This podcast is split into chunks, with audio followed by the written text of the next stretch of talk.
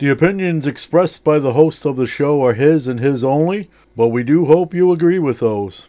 And remember, past performance does not guarantee future results.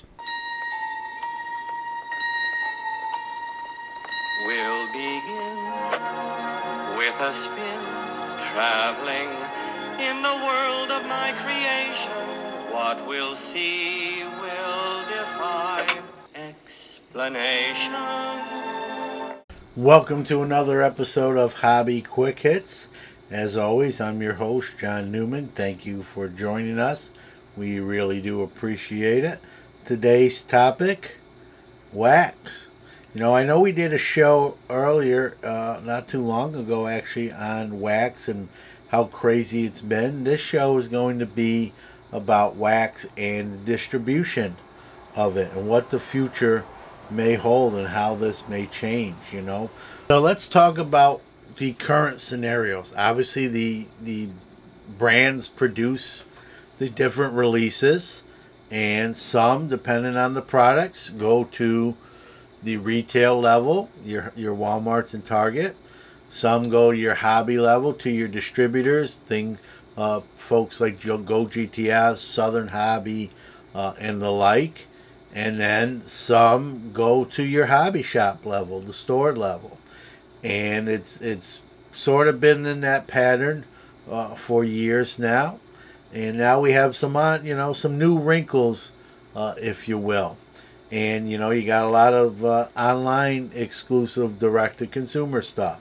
Topps just did the finest flashback, which was a great product, and they did that with the the Bowman uh, Draft Sapphire, the Bowman Sapphire, um, and we all know Panini does their first off the line, which has extra hits or parallels uh, compared to the regular hobby boxes.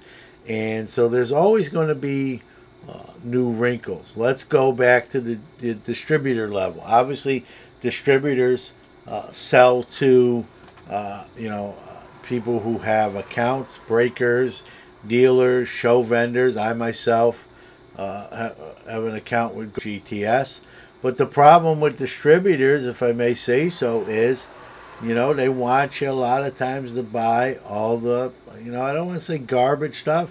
I mean, the way wax has been this year, there really is no true garbagey stuff. I mean, everything seems to be selling on some sort of level. But they sort of want you to buy some of those products that aren't as hot. Sometimes they want you to buy stuff that's a few years old that definitely uh, is trending not in the right direction or sort of stale or stagnant. Uh, may have some good stuff in it, but it's not really a, a popular product uh, anymore. Just for a chance to get some of the better stuff. I come from an era when I had my store back in the 90s where I had accounts with all the different card companies back then that we had.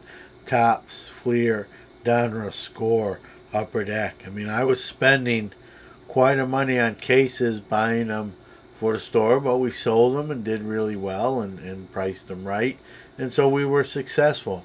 But those days are, are a thing of, of yesteryear. And so today's day and age, things are, are changed. And we see, you know, there's people who, you know, it's funny. There's really two sides of the court with wax. There are some that believe that it's being overproduced. There's too much wax, and then there's other camps that believe that the companies probably should make more. That the selling capabilities, there's more room in that glass. You can pour more water uh, in it, and uh, they they believe cards are undervalued and underproduced, and the demand is actually higher uh, than than the production. And so I guess it depends what sort of the aisle you fall on. I think it's somewhere uh, in between, and I think it can vary from product to product. I think you know you're, you're reading now or finding out now.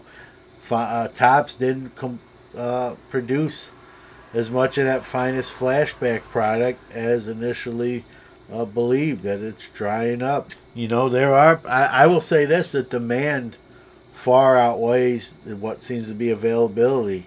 I mean, I, all the Targets and WalMarts I go to around here, it's rare to see anything on the shelves. And uh, last year, I remember getting a couple uh, things uh, available. You know, a display rack of Panini Prism or Optic, and and just seems like going there. It's just like piranhas, just stripped everything off the bone. I mean, there's nothing. I mean, Gypsy Queen's even gone, and and any, any even non-sports stuff, racing, uh, the uh, anything is is is just seems to be just the demand for retail, the demand to open something, the demand to chase, you know, Series Two Topps. Everyone's chasing the Luis Robert out of it. And I I get it. I understand why it makes sense. I I like that card too, so I'm not criticizing anybody, but you know the demand for waxes is an all-time high. I'll tell you a quick story. I might have told this already on Sports Card Nation, our satellite Big Brother show, if you will. And uh, about a week or two ago, probably two weeks ago now, I went into Target and I went to Target not for cards. I went for something else. I can't remember what it was, but if you're gonna go to a Target or Walmart you, and you're a card guy, you're gonna go look and see what the aisle holds in store, if anything. And I got to be honest with you, the last all of 2020 has really been a fruitless effort. Anytime I've went to Target or Walmart, the shelves are are barren or cleaned out, and all that's left is an empty empty display box. And it's almost like folks knew when the product was going to be there. They showed up, bought it all, and went on their merry way. And first off, I, I don't have any issue with that. To the spoil, to the victor goes the spoils. If someone's times it right, then it is what it is. You know, um, if if someone is going to eight different WalMarts and trying to chase and, and that way, you know, again, that's their time they're putting into it, and it may not be fruitful. So they better like what they're doing. They better get their money's worth uh, from their efforts. And you know, some may not agree what I'm about to say.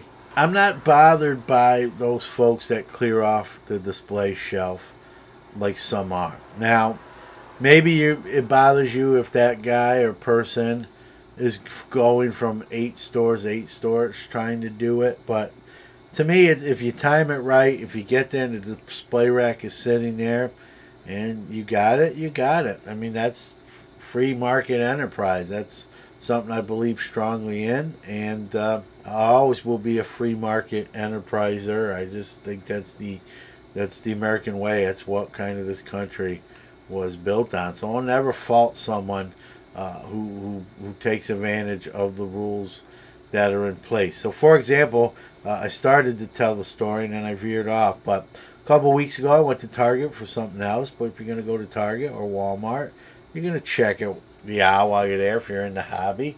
So I went to the card aisle in Targets, at least here. They've moved it to the back of the store, near the kind of electronics, near the uh, you know Funko Pop figurines, and uh, our targets here are really dwindling down. It seems like they're trying to really phase cards out. So they usually have nothing or just some Gypsy Queen or maybe some Topps Big League. Nothing wrong with those, but not necessarily what I'm honestly looking for. And so I like to go uh, sometimes. So I went, you know, I was going there for something for the house, but I checked the card out.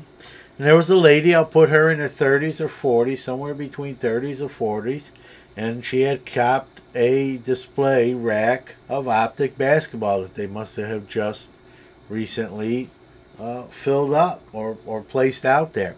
And, you know, uh, she you know, to the, the eye test, she didn't look like your average hobby consumer. It, it doesn't matter. There, there is no, you know, look of what someone says. But sure enough, I'm standing there. I see what she has in her hand.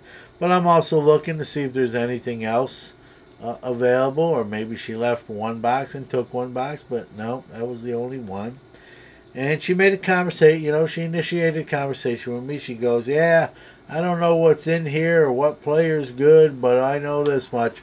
I can turn around and sell these boxes and probably I'm going to triple or quadruple what I'm paying for them when I get to the register. And she was right.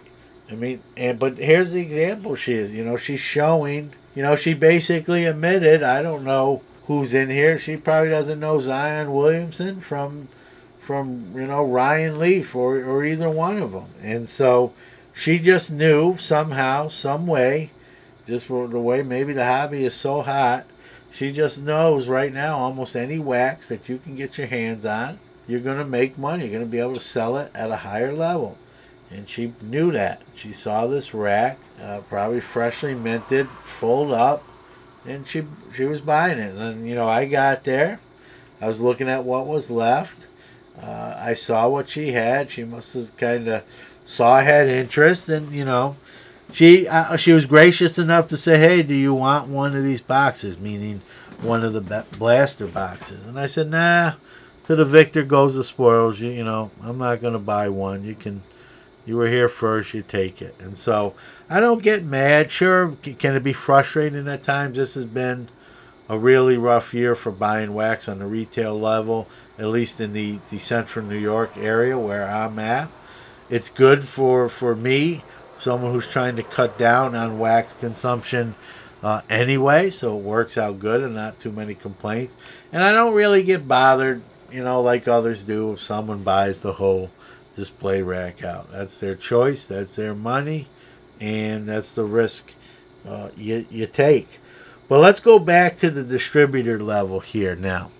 And so you got, you know, Topps has, has done some pro- products really uh, recently, online exclusives, direct to consumer, Bowman Sapphire, the finest uh, flashbacks, which uh, I did very, very well on. I still have my two Bowman Sapphire, but you know, let's take the the finest flashbacks. You know, they sold that at fifty five dollars a box, and now those boxes are uh, pretty close, or if not $500 a piece. And don't for a minute fool yourself into thinking that Topps, Panini, even Upper Deck is in uh, isn't in their boardrooms taking notes, comparing notes, reporting what's going on in the industry. There are people in that Topps room that are saying, "Hey man, these these blaster boxes are getting consumed massively at 19.99."